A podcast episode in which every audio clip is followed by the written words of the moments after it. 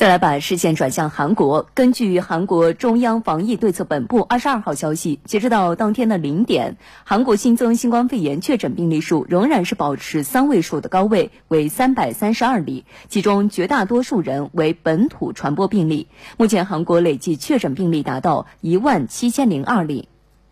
据韩国中央防疫对策本部通报，在新增确诊病例中，本土传播病例三百一十五例，境外输入性病例十七例。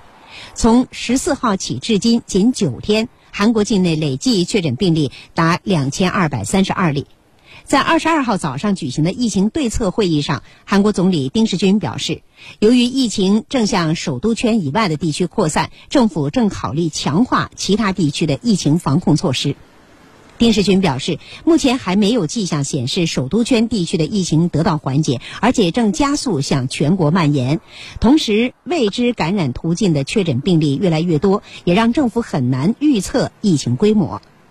因此，当前需要采取特殊紧急的措施来阻止疫情在首都圈以外的地区快速传播。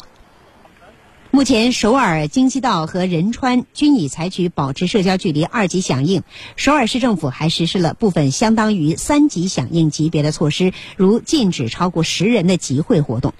面对当前严峻的疫情，韩国总统府青瓦台二十一号决定，即日起启动全天二十四小时应急响应模式。青瓦台下设的国家危机管理中心二十四小时跟踪全国疫情形势。青瓦台首席秘书室和防疫相关部门也启动应急工作机制，随时掌握疫情动向。嗯，